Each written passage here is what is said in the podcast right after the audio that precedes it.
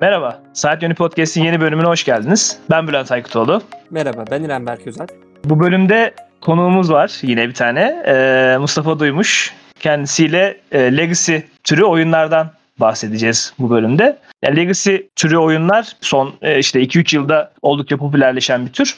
Ve hani ya benim oynamayı özellikle çok sevdiğim bir tür. E, hani Berk'in de oynamayı sevdiğini e, biliyorum. E, Mustafa Duymuş da yine Legacy türü oyunlardan epeycesini oynamış bir arkadaşımız. O yüzden hani birlikte davet edelim dedik. Bu tür oyunları konuşalım dedik. Hoş geldin Mustafa nasılsın? Hoş bulduk sağ olun. Podcast'ta ağırladığınız için teşekkür ederim. Legacy oyunları özellikle mesela şu an hala karantina döneminde aynı grup kişiler 3-4 kişilik bir grup tekrar tekrar buluşup oynayabilme imkanı yakaladığında gerçekten çok güzel bir oyun fırsatı sunuyor. Hem başlamadan şunu da bir kez son ekleyeyim istedim. Özellikle ben Legacy oyunları Tabletop Simulator'da çok oynama imkanı buldum. Hani bu satın alımla ilgili endişesi olanlar için Tabletop Simulator güzel bir imkan sağlıyor. Oynadığım oyunların neredeyse tamamını orada oynadım diyebilirim. Evet, Legacy oyunlar hepimizin belki de evet sevdiği, sıkça da oynadığı oyunlar. Belki baktığımız zaman farklı mekaniklerde, farklı oyunlardan çok fazla deneme imkanı bulabiliyor muyuz bilmiyorum. Çok fazla oyun çıkıyor her yıl. Ama Legacy oyun sayısı çok fazla değil. E, baktığımız zaman çok niş bir alan kutu oyunları içerisinde. Yani sayacağımız zaman birazdan bölümde ayrıntılı değineceğimiz oyunların sayısı belki iki elin parmağını geçmeyecek. Toplamda da neredeyse bu kadarlık bir küme. Ama çıkan oyunlar özellikle proje anlamında, içerik anlamında zengin oyunlar. Bu mekaniği, legacy mekaniğini işleyen oyunlar genelde ya Kickstarter'la çıkan oyunlar ya da sevilen farklı oyunların çok daha kapsamlı ve geniş içerikli versiyonları. Bu bakımdan benim de ilgimi çeken, sevdiğim bir oyun türü. Peki Legacy oyunların tanımı nedir ya da Legacy oyunlar deyince aklımıza ne geliyor dersek de şöyle bir giriş yapabilirim herhalde. Legacy oyunlar oyun içerisinde yapılan hamlelerle, verilen kararlarla oyunun şekillendiği ve değiştiği, bu değişikliğin de kalıcı olarak oyundaki kopyaya işlendiği oyunlar. Yani oyun içinde verilen kararlarla birçok oyunda değişiklikler oluyor. Örneğin Descent gibi, Imperial Assault gibi oyunlarda verdiğiniz kararlara göre işte kaynaklarınız, yeni yapacağınız görevler, farklı farklı şeyler değişebiliyor. Ama bir oyunun legacy olabilmesi için yapılan bu değişikliğin kalıcı bir şekilde oynadığınız kopyaya işlenmesi gerekiyor. Bu da nasıl oluyor? Genelde ya yeni kartlar ekleniyor bazı kartlar e, oyundan çıkartılıyor, bazı komponentler yırtılıyor, oyuna kalıcı değişiklikler yapılıyor. Ya da stickerlar bu anlamda çok kullanılan bir kısım. Bir haritanın bir bölümü birden kapalı hale geliyor ya da tam tersi kapalı olan haritanın bir bölümü yeni bir sticker ekleyerek oynanabilir farklı bir şey sunuyor size. Ve Legacy oyunların belki de en önemli özelliği tekrar oynama şansının çok fazla olmadığı oyunlar olması. Yani oyunu e, tek seferde oynuyorsunuz ve değiştirerek oynadığınız için o oyundan sonra tekrar başa dönüp resetleme şansı ancak ek materyallerle olabiliyor. Standart e, şartlarda bunu yapmak çok mümkün olmuyor Legacy oyunlarda diye bir tanım yapabilirim basit bir tanım Legacy oyunlar için. Şimdi şöyle gireyim söze. E, oyunlar üzerinden mi gidelim yoksa hani legacy oyunlar hakkında genel olarak ne düşünüyorsunuz ondan mı gidelim? Belki oyun oyun konuşmak daha mantıklı olabilir. Katılıyorum ben de. Şöyle zaten önde gelen legacy oyunlar aslında çok fazla değil. Board game dünyasında özellikle son yıllarda popülarite kazanıyor ama hala saymaya çalıştığımızda 15 oyunu geçemiyoruz Legacy oyun olarak. O yüzden hani tek tek oyunlar üzerine konuşmak bence daha mantıklı olabilir. Evet yani şu yüzden düşündüm bunu. Ee, her yeni çıkan oyun aslında bu türe bir şeyler ekliyor. Yani bir fırsat ekliyor ya da e, hani yeni bir bakış açısı ekliyor. E, o yüzden belki oyunlar üzerinden gitmek daha mantıklı olabilir. O zaman ya oyunlardan konuşacaksak da ilk aklıma benim e, hani türü başlatan Risk Legacy geliyor. Yani Risk Legacy yani popüler bir oyundur Risk kutu oyunu e, camiasında. Yani neredeyse kutu oyuncularının tamamı e, duymuştur, oynamıştır ya da duymuştur oyunu en azından. Ama tabii tırnak içinde çok da gömülen bir oyundur kendisi. E, bu oyunun Legacy versiyonu 2011'de çıktı ve türü başlattı. Ve hani o orijinal riske göre de çok daha iyi bir e, oyun olduğu söyleniyor riskin. Ama asıl Legacy oyunları popüler yapan oyun tabii ki pandemik legacy oldu. E, 2015 yılında çıktı. Hani öncesinde tabii denemeler yani bir tane deneme en azından görece popüler. Shadowrun Crossfire 2014'te çıkmıştı yanlış hatırlamıyorsam. Ama yani gerçekten popüler yapan oyun bu oyun Legacy oyun türünü Pandemic Legacy oldu. İsterseniz Pandemic Legacy ile başlayalım. Hani Shadowrun Crossfire'a değinmek isterseniz ondan da başlayabiliriz. Çok kısa Shadowrun Crossfire'a değinebilirim ben. Shadowrun Crossfire aslında kooperatif bir deste yapma oyunu. Aslında çok bilinen popüler bir evrende geçiyor. Shadowrun evreninde geçiyor. Ama çok iyi bir uyarlama olduğunu düşünmüyorum doğrusu. O yüzden de çok popüler olmuş bir oyun değil. Oyundaki e, legacy tek komponent de şu. Oyun içerisinde gittiğiniz runlarda yani Shadowrun'da gittiğiniz her bir macerada, her bir görevde görevin sonunda görevi ne kadar başarılı yaptıysanız tecrübe puanları kazanıyorsunuz. Onları da daha sonra upgrade'ler için harcıyorsunuz. O upgrade'ler de yaklaşık iki sayfaydı yanlış hatırlamıyorsam. Birkaç sayfalık bir sticker halinde geliyor. O stickerları kendi şeyinize yapıştırıyorsunuz. Yani oyunun legacy tüm mekaniği bundan ibaret. Yani oyun içerisinde çok fazla değişen bir kısım yok. Sadece bir karakter kurma mekaniği var. Bu yönünden hani e, legacy anlamında şu an çok tartışabileceğimiz ya da legacy anlamda çok katkı sağlamış bir oyun değildir oyunu camiasına. O yüzden Pandemic Legacy'yi aslında e, bu işin hani kronolojik olarak olmasa da popülerleşmesi anlamında miladı olarak görmek çok yanlış olmaz diye düşünüyorum. Pandemic Legacy çıktığı sene özellikle zaten çok çok popüler hale gelmişti. 2015 yılında ilk çıktığında inanılmaz bir şey yaratmıştı. Çünkü birçok insan daha önce Legacy oyun oynamamıştı ve kutu oyunu hobisindeki işte koleksiyonerlik, oyunları alıp biriktirme, oyunları saklama, komponentler işte örneğin kartların e, kılıflara konulması, yıpranmaması için gibi gibi biraz daha oyunu korumaya yönelik yaklaşımları çok da rahatsız edici bir unsuru vardı. İnsanlar ilk duyduğunda çok şaşırıyordu. Ben de öyle çok şaşırıyordum. Yani oyunda nasıl yani bir kartı yırtıyor muyuz? Ya da işte nasıl yani bir parçalıyor muyuz onu? O işte yok ediyorsun. Orayı parçalıyorsun. Oyun tek sefer oynanıyor. Bir daha oynama şansın yok. Bitiyor yani bir sefer oynuyorsun ve bitiyor. E, bu yönüyle de hatta bir miktar çekince de oluşturmuştu. Tek sefer oynanacak bir oyuna bu kadar para verilir mi? böyle bir şeye değer mi gibi. Ama Legacy oyunların genel özelliği olarak da belki tek sefer oynanması ama bunu bir seri halinde yapması, farklı session'ler halinde yapması dolayısıyla aslında tek seferlik bir oyunu 15-20 kez belki ard arda oynama şansı sunuyor. Bu da birçok oyun için ortalama oynanma sayısının çok daha üstünde bir sayı olduğunu düşünüyorum ben. Satın alınan birçok oyun 20 seferden az oynanıyordur eminim ki. O yüzden 20 sefer oynadığım bir oyundan özellikle fiyat performans anlamında gerekli şeyi aldığımı düşünüyorum. Pandemic Legacy tabii tür içerisinde kendisi devamı da çok fazla geldi. Pandemic Legacy sezon 1 ile başlayıp sezon 2 ve sezon 0 ile de devam etti. Çok popüler bir oyun. Pandemic oyununun Legacy hali. Aslında Pandemic Legacy'nin içerisindeki uyguladığı mekanikler de Legacy oyunlar için adeta bir standart oluşturdu. Hani nedir bunlar? Oyuna yeni kartlar eklenmesi, her oynadığınız session'da oyunun oynanış amacının değişmesi, oyun içerisinde bazı şeylerin oyundan tamamen çıkartılması, kutuya döndürülmesi, yırtılması, oyun haritasına kalıcı olarak efektler yapılması, oyundaki başarınıza göre başarılı olduysanız pozitif yönde, başarısız olduysanız negatif yönde. Aynı zamanda da her oyundan sonra işte bir karakteriniz ya da yaptığınız göreve ulaşmak için size çeşit adeta bir RPG oyununda olduğu gibi harcamanız için çeşitli birimler sunulması, işte karakterinizi geliştirmeniz, işinizi kolaylaştıracak upgrade'ler yapmanız gibi bu hususlar aslında birçok konuşacağımız Legacy oyun içinde standart haline geldi. Pandemic Legacy ile benim ilk gördüğüm ve test ettiğim bu unsurlar. E, deyip sözü size bırakayım. Özellikle abi sen Shadowrun Crossfire'dan bahsederken o değişme kısmında pandemikte fark ettiğim şey şuydu. Pandemic Legacy'nin son halindeki board oyunun başına göre çok farklı ve işte Da Vinci'de mesela Da Vinci Cafe'de sizin oynadığınız bir oyunun son hali var. Hani ben iki kere oynama fırsatı buldum Pandemic Legacy'yi hem biri hem ikiyi.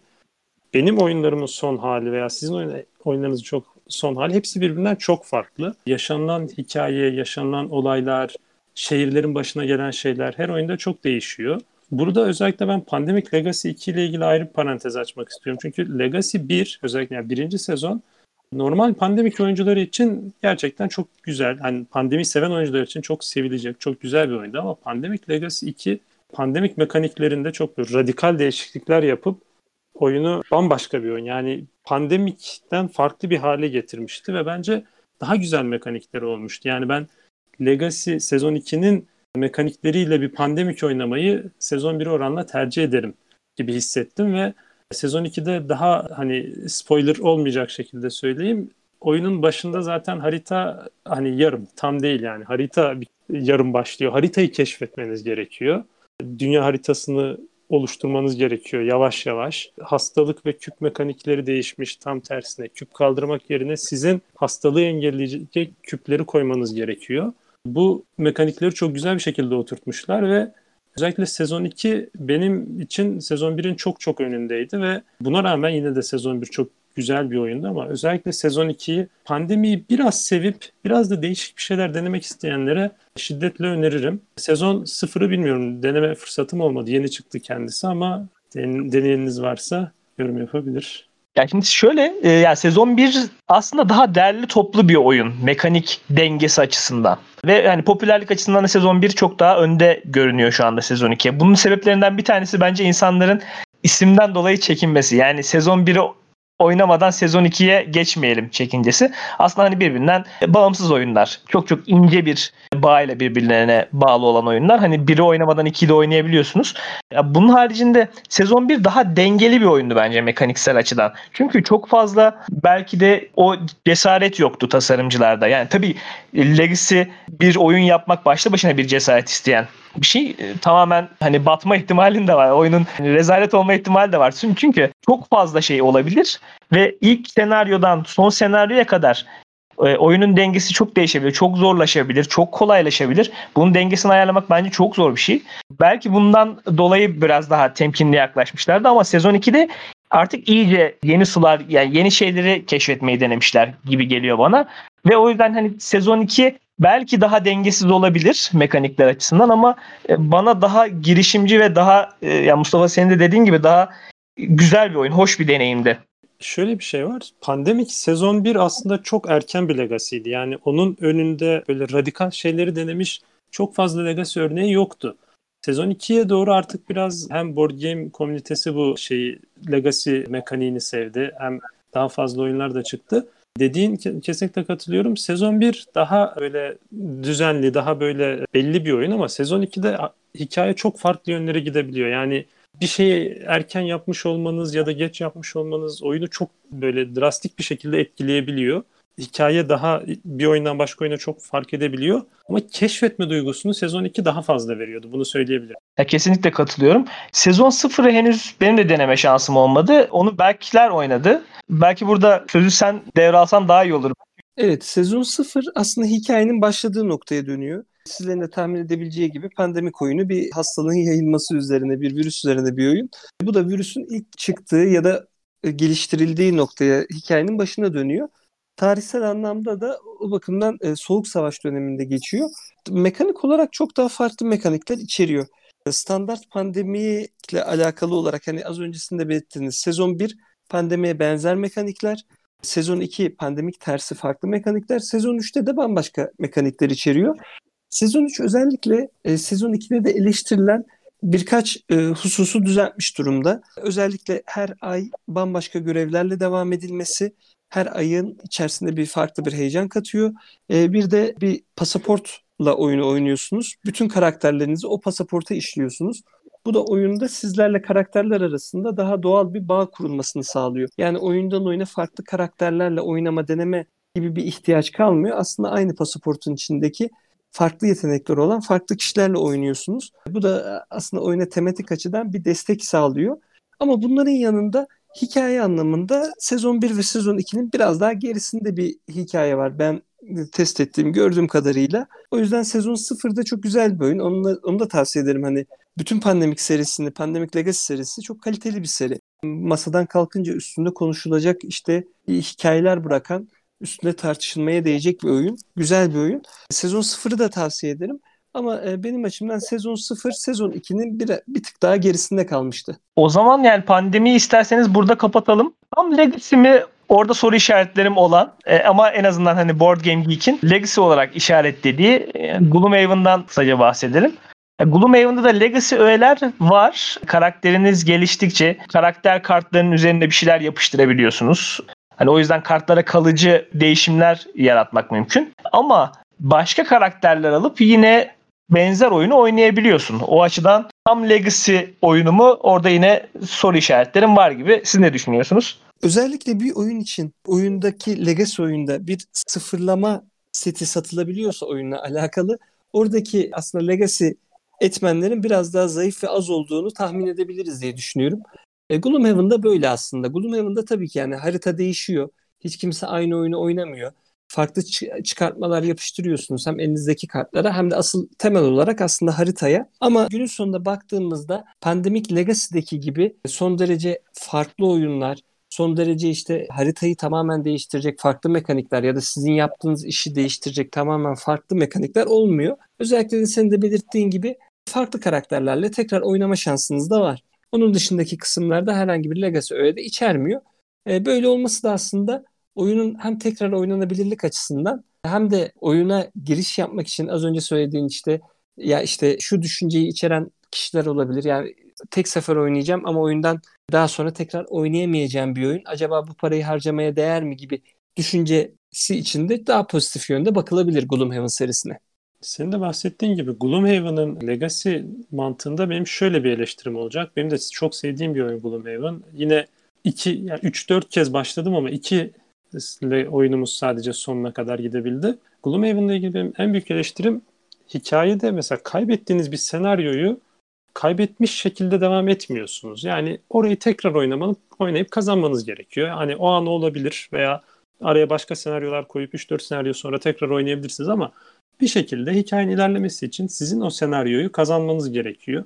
İşte kazandığınızda farklı seçimler sunulabiliyor belki ama ben hani şeyi de isterdim. Bir senaryoyu mesela kaybettik. İşte kaybettiğimiz için hikaye böyle ilerledi. Bunu görebilmek isterdim. Tabii bu biraz hayal kırıklığına sebep olabilir bazı oyuncularda. Belki bu yüzden çok tercih edilmedi ama Board Game Geek'te şu an birinci sırada Gloomhaven ve bunu yani bence hak ediyor. Benim de yine tavsiye ettiğim bir oyun Gloomhaven.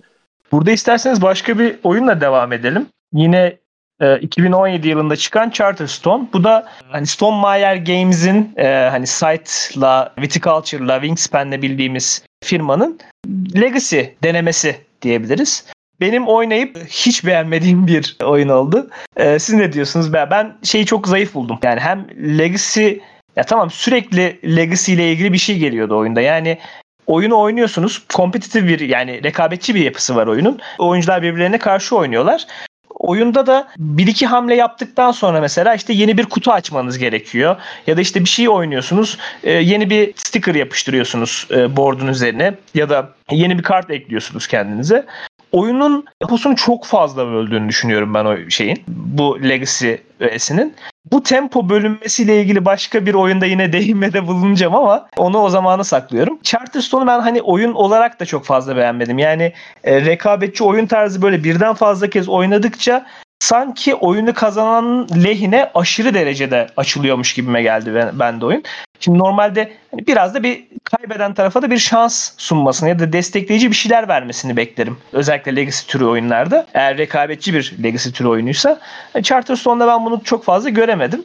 Yani oyun olarak da hiç beğendiğim bir oyun olmadı maalesef. Siz ne düşünüyorsunuz? Oynama şansınız oldu mu? Charterstone değil ama bu kompetitif yani rekabetçi oyun mantığında karşılaştığım benzer bir oyun olarak Rise of Queensdale'ı konuşmak isterim. Yakın zamanda oynama fırsatım oldu. Rekabetçi senin dediğin aksine bu yani her oyunda aslında yine aynı hamleler, yapılabilen hamleler aynı. İşte mekanikler aynı. Zar atıp zarları belli aksiyon noktalarına yerleştirme mekaniği ama e, her oyunda o kadar güzel ve seviyeli bir şekilde kural eklentisi geliyordu ki bir anda kurallara boğulmuyorsun ve her oyun aslında aynı oyunu oynamıyorsun. Yani her oyunda ufak şeyler değişiyor. Yeni gelen şeyleri, yeni değişen şeyleri keşfediyorsun Rekabetçi yapısı yani rekabetçi legacy oyun yapmak nispeten zor. Evet işbirlikçi oyunlara oranla ama e, rekabetçi yapısını da çok güzel koruyor ve hani şeyi hissetmiyorsunuz. Geride kalan kişi legacy yani senaryonun hikayenin kalanı boyunca geride kalacak hissini algılamıyor. Sürekli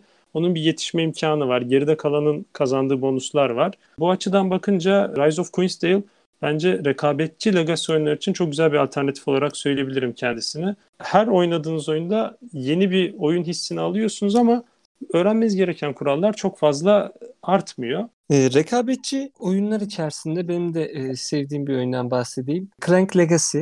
Clank Legacy oyunda aslında sevilen bilinen Clank oyunun deste yapma oyunu. Clank'in e, Legacy versiyonu. O da oldukça popüler bir oyun, özel sevilen bir oyun.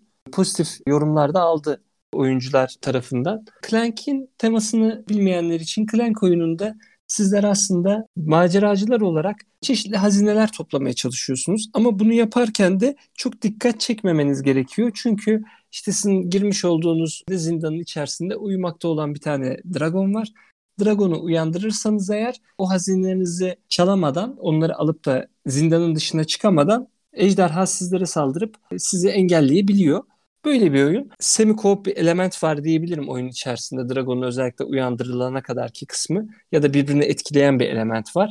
Ama kendi kendinize oynadığınız, birbirinize karşı oynadığınız bir oyun. Bu oyunun Legacy versiyonunda da çok benzer mekanikleri ama özellikle değişen desteler, değişen harita, oyuna yeni eklenen kurallar ve aslında kendi başına da Clank içerisindeki ek paketlerle gelebilecek bazı mekanikleri Legacy mantığıyla ve parça parça oyuna eklenmesiyle beraber implement edilmiş bir oyun.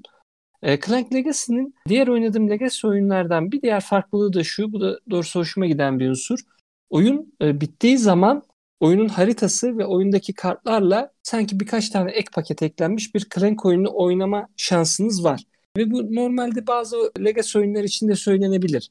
Ama aslında Legacy oyunların asıl tadı ya da asıl verdiği nokta arka taraftaki hikayedir. Ondan dolayı çok anlamlı olmayacaktır. Örneğin pandemik oyunu bitirdikten sonra hadi şu son ayı bir daha oynayalım demek çok anlamlı bir şey sunmayacaktır size. Ama Clank Legacy'de böyle bir durum yok. Her ayı oynarken zaten e, başlangıç noktasında resetlediğiniz için ve oyun içerisindeki e, legacy komponentleri, legacy kısımları çıkardığımızda geri kalan kısımlar da gayet de başarılı, sevilen Clank deste yapma oyununu içeriyor.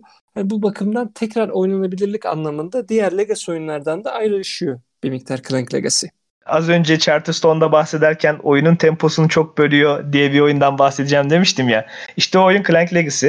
Clank Legacy'de henüz biz yarıdayız. Ya yani yarıyı geçtik. E, eşimle oynuyoruz. iki kişi. Oyunu beğendim ben. Yani Clank'in verdiği deneyimden daha eğlenceli bir e, deneyim olduğunu düşünüyorum. Yani baz oyunun ya da işte Clank in Space var yine. Hani o iki oyunun verdiği deneyimden daha iyi, daha güzel bir deneyim olduğunu düşünüyorum. Ama oyunun ortasında o kadar çok şey yapıyorsun ki Legacy öğelerle oyunun temposunu aşırı etkiliyor bence bu durum. Biraz yavaşlatıyor. Yani normalde Clank oyunu yaklaşık 1 saat, 1 saat 15 dakikada hızlıca biten bir oyun. Hızlı bir şekilde, seri bir şekilde oynayabildiğiniz ve turun size çok hızlı bir şekilde geldiği bir oyun. Ve o temposu da size sürekli oyunun içinde tutuyor. Clank Legacy'de yani bir yere bir noktaya geldiğinizde işte kitabı açıyorsunuz, bir pasaj okuyorsunuz. Bu da o pasajla ilgilenmeyen oyuncunun biraz soğumasına sebep oluyor gibi geliyor bana. İki kişilik oyunda bile böyle durumlar yaşadık biz. Yani mesela ben bir noktaya gidiyorum, okuyorum bir yandan şeyleri ya da işte eşim okuyor bana vesaire. Ama yani bir durağanlık oluyor. Böyle bir tempo düşüyor. Sonradan e, sıra kimdeydi? Sendeydi. Ha devam edelim şeklinde. O tempo çok akıcı olmamış gibi geldi bana. 3 kişilik oyunlarda, 4 kişilik oyunlarda nasıl olur hiç tahmin edemiyorum. Yani biri bir noktaya gidecek bir şey okuyacak. Sonra diğeri oraya gidecek yine bir şey okuyacak. Oyundan biraz soyutlanıyorsun. Biraz kopuyorsun gibi geldi. Genel olarak ben de iyi bir deneyim olduğunu söyleyebilirim. Yani tavsiye de edebilirim. Özellikle Clank oyununu seviyorsanız ya da deste kurma oyununu seviyorsanız bence güzel bir tercih. Öte yandan başka bir oyuna geçmek istiyorum bu noktada. King's Dilemma'ya geçmek istiyorum. King's Dilemma'da yine 2019 yılında çıkan çok farklı bir oyun deneyimi sunuyor. Evet, King's Dilemma aslında tamamen hikaye odaklı. Yani mekaniklerin çok basit olduğu. İşte siz bir kralın konseyini oluşturuyorsunuz. 3, 4, 5 kişi oynanabiliyor ama 5 kişi olması yani ne kadar çok kişi o kadar iyi bir oyun aslında. Çeşitlilik olması, tartışmaların daha böyle alevli yaşanması açısından. Bu 5 kişi diye düşünelim. Kralın konseyini temsil ediyorsunuz. Bu konseydeki çeşitli işte lordları, oradaki danışmanları temsil ediyorsunuz aslında. Oyun tamamen hikaye odaklı. Yani e, sürekli olarak bir, bir kart çekiliyor ve o kart size bir hikaye anlatıyor. Bir dilemma sunuyor, iki seçenek sunuyor yes ya da no diyorsunuz. Bazı istisnai durumlarda farklı mekanikler oluyor ama oyun %90 bir dilemmaya yes ya da no diyerek geçiyor. Bu krallıktaki bir soylu ailenin temsilcisi olarak oynuyorsunuz. Siz o soylu ailenin belli ajandaları var. Kendince ulaşmak istediği şeyleri var. Spoiler vermek istemediğim için burada bir şey detaylandıramıyorum ama bazıları belki krallığın kötülüğünü istiyor. Bazıları krallığın kötülüğü ya da iyiliği umurunda değil. Tamamen kendi amacı var. Bunları göz önüne alarak o dilemmalara oy veriyor oynuyorsunuz ama hani masada şu şeyler yaşanıyor. Özellikle de işte samimi bir arkadaş grubuyla oynadığında çok bariz bir şekilde halka zulüm gibi olacak bir şeye belki siz onay veriyorsunuz. İşte konseydeki diğer arkadaşlarınız hani bunu nasıl yaptığınızı hayret ediyor ama belki işte o sizin ailenizin ajandası ile ilgili. Bu rol playing açısından gerçekten çok keyifli bir hikaye oyunuydu ve o temayı Orta Çağ, Batı Avrupa krallığı hissini yüksek düzeyde vermişti o oyun tamamen hikaye odaklı, keyifli, böyle yakın arkadaş grubuyla belki birbirinize işte çok şaşıracağınız, belki işte hiç beklemeyeceğiniz tepkilerin doğacağı böyle samimi bir vakit geçirmek açısından e, benim önerebileceğim bir oyun. Gerçekten çok keyifli bir oyundu. Ben de çok benzer şeyleri düşünüyorum. King's Dilemma'ya başlayacağımız zaman biz arkadaş grubumuzda ben de inanılmaz tereddütler vardı.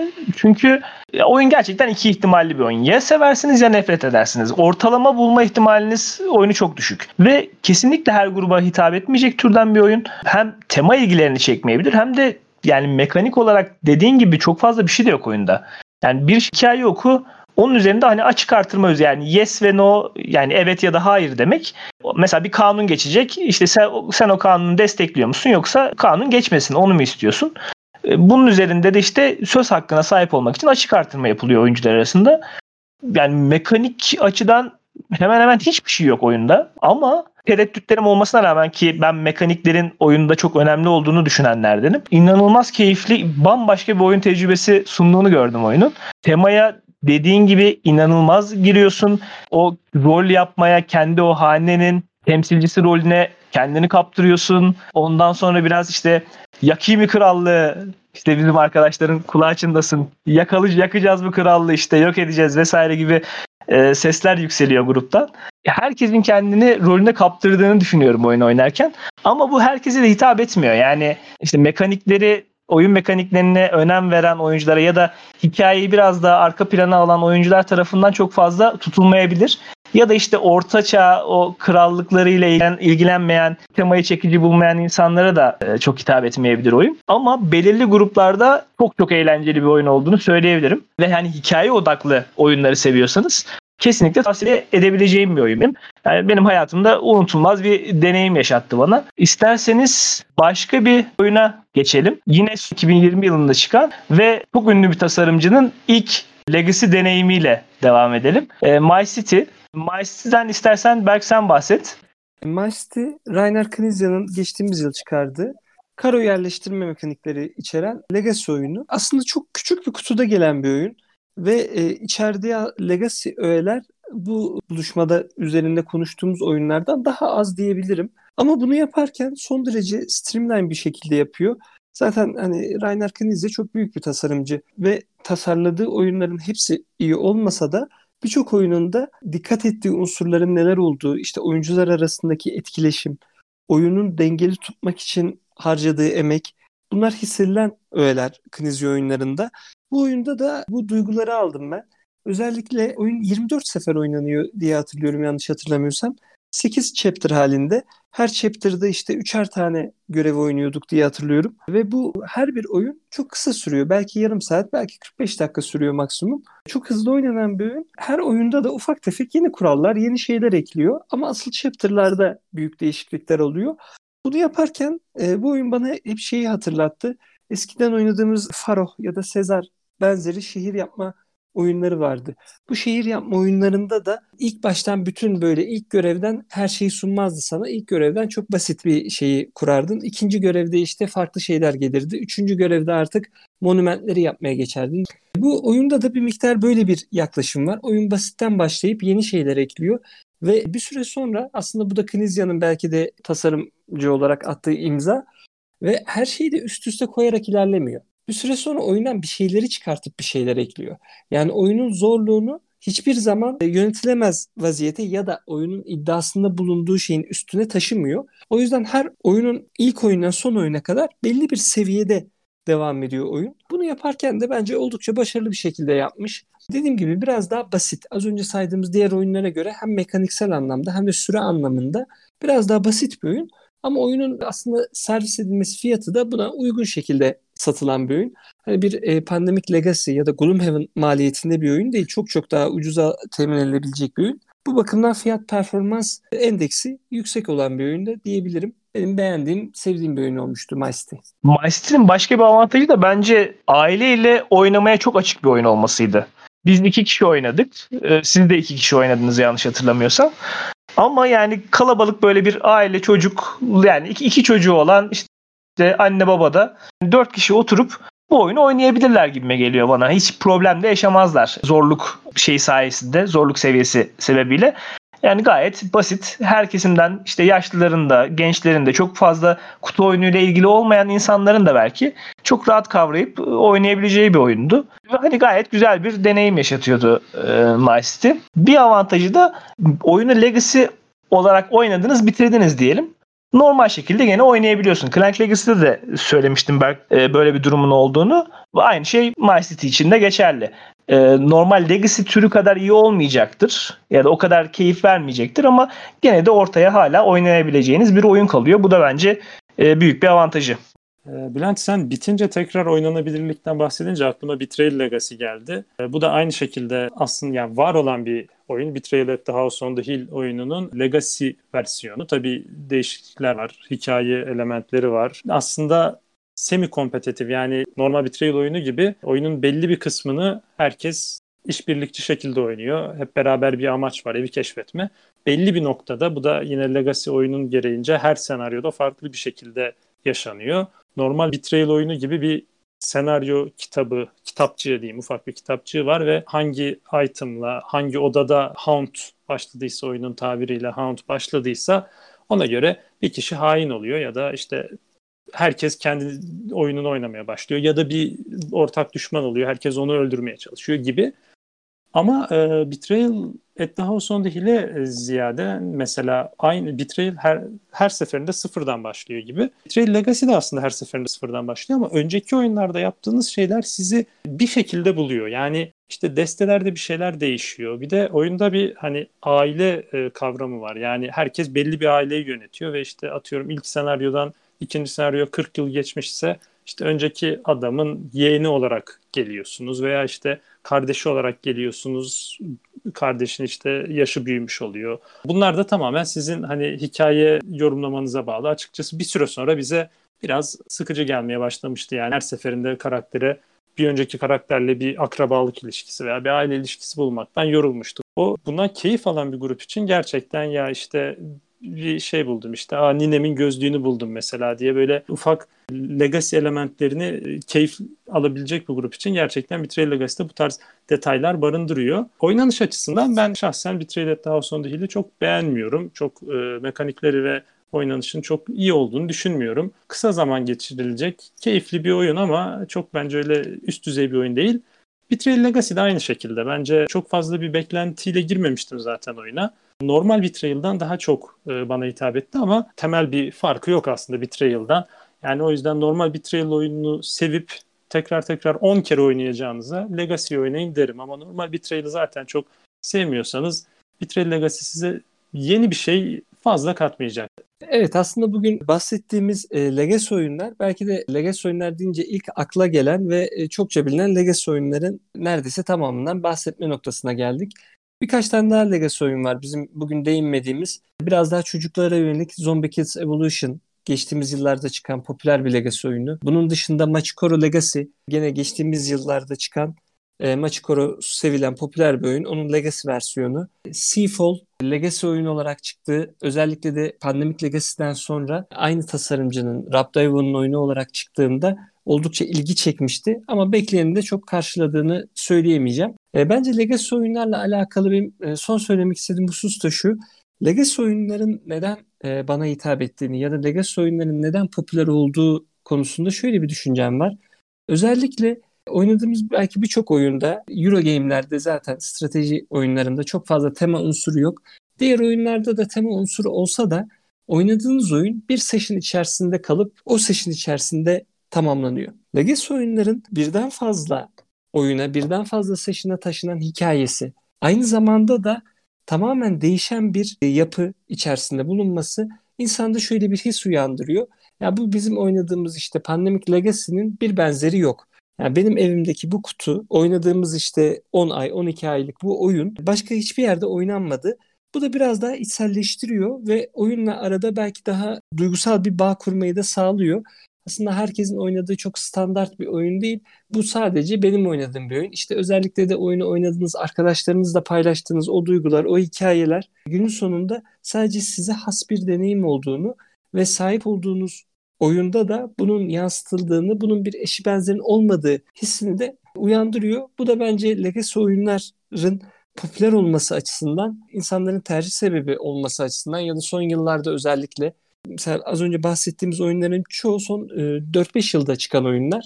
Son yıllarda popülerleşmesinin bir sebebinin de bu olduğunu düşünüyorum ben. Evet bu oyunu hobisinin geleceği de bence Legacy oyun türünde ya da Legacy benzeri oyun türünden geçiyor. Ya bunu şey olarak düşünebiliriz. Bilgisayar oyunları ilk başladığı zaman mekanik oyunlardı. İşte ya Tetris'tir, Mario'dur daha mekanik odaklı hikayenin geri plana atıldığı oyunlardı. Sonrasında e, hikaye odaklı oyunlar çıktı ama onlar da her kitleye hitap etmiyordu. Mekanikli açıdan çok eğlenceli oyunlar olmayabiliyorlardı. Yani belli bir kitle için çok eğlenceli bir türde o hikaye odaklı oyunlar ama belli insanlar da hiç beğenmiyordu.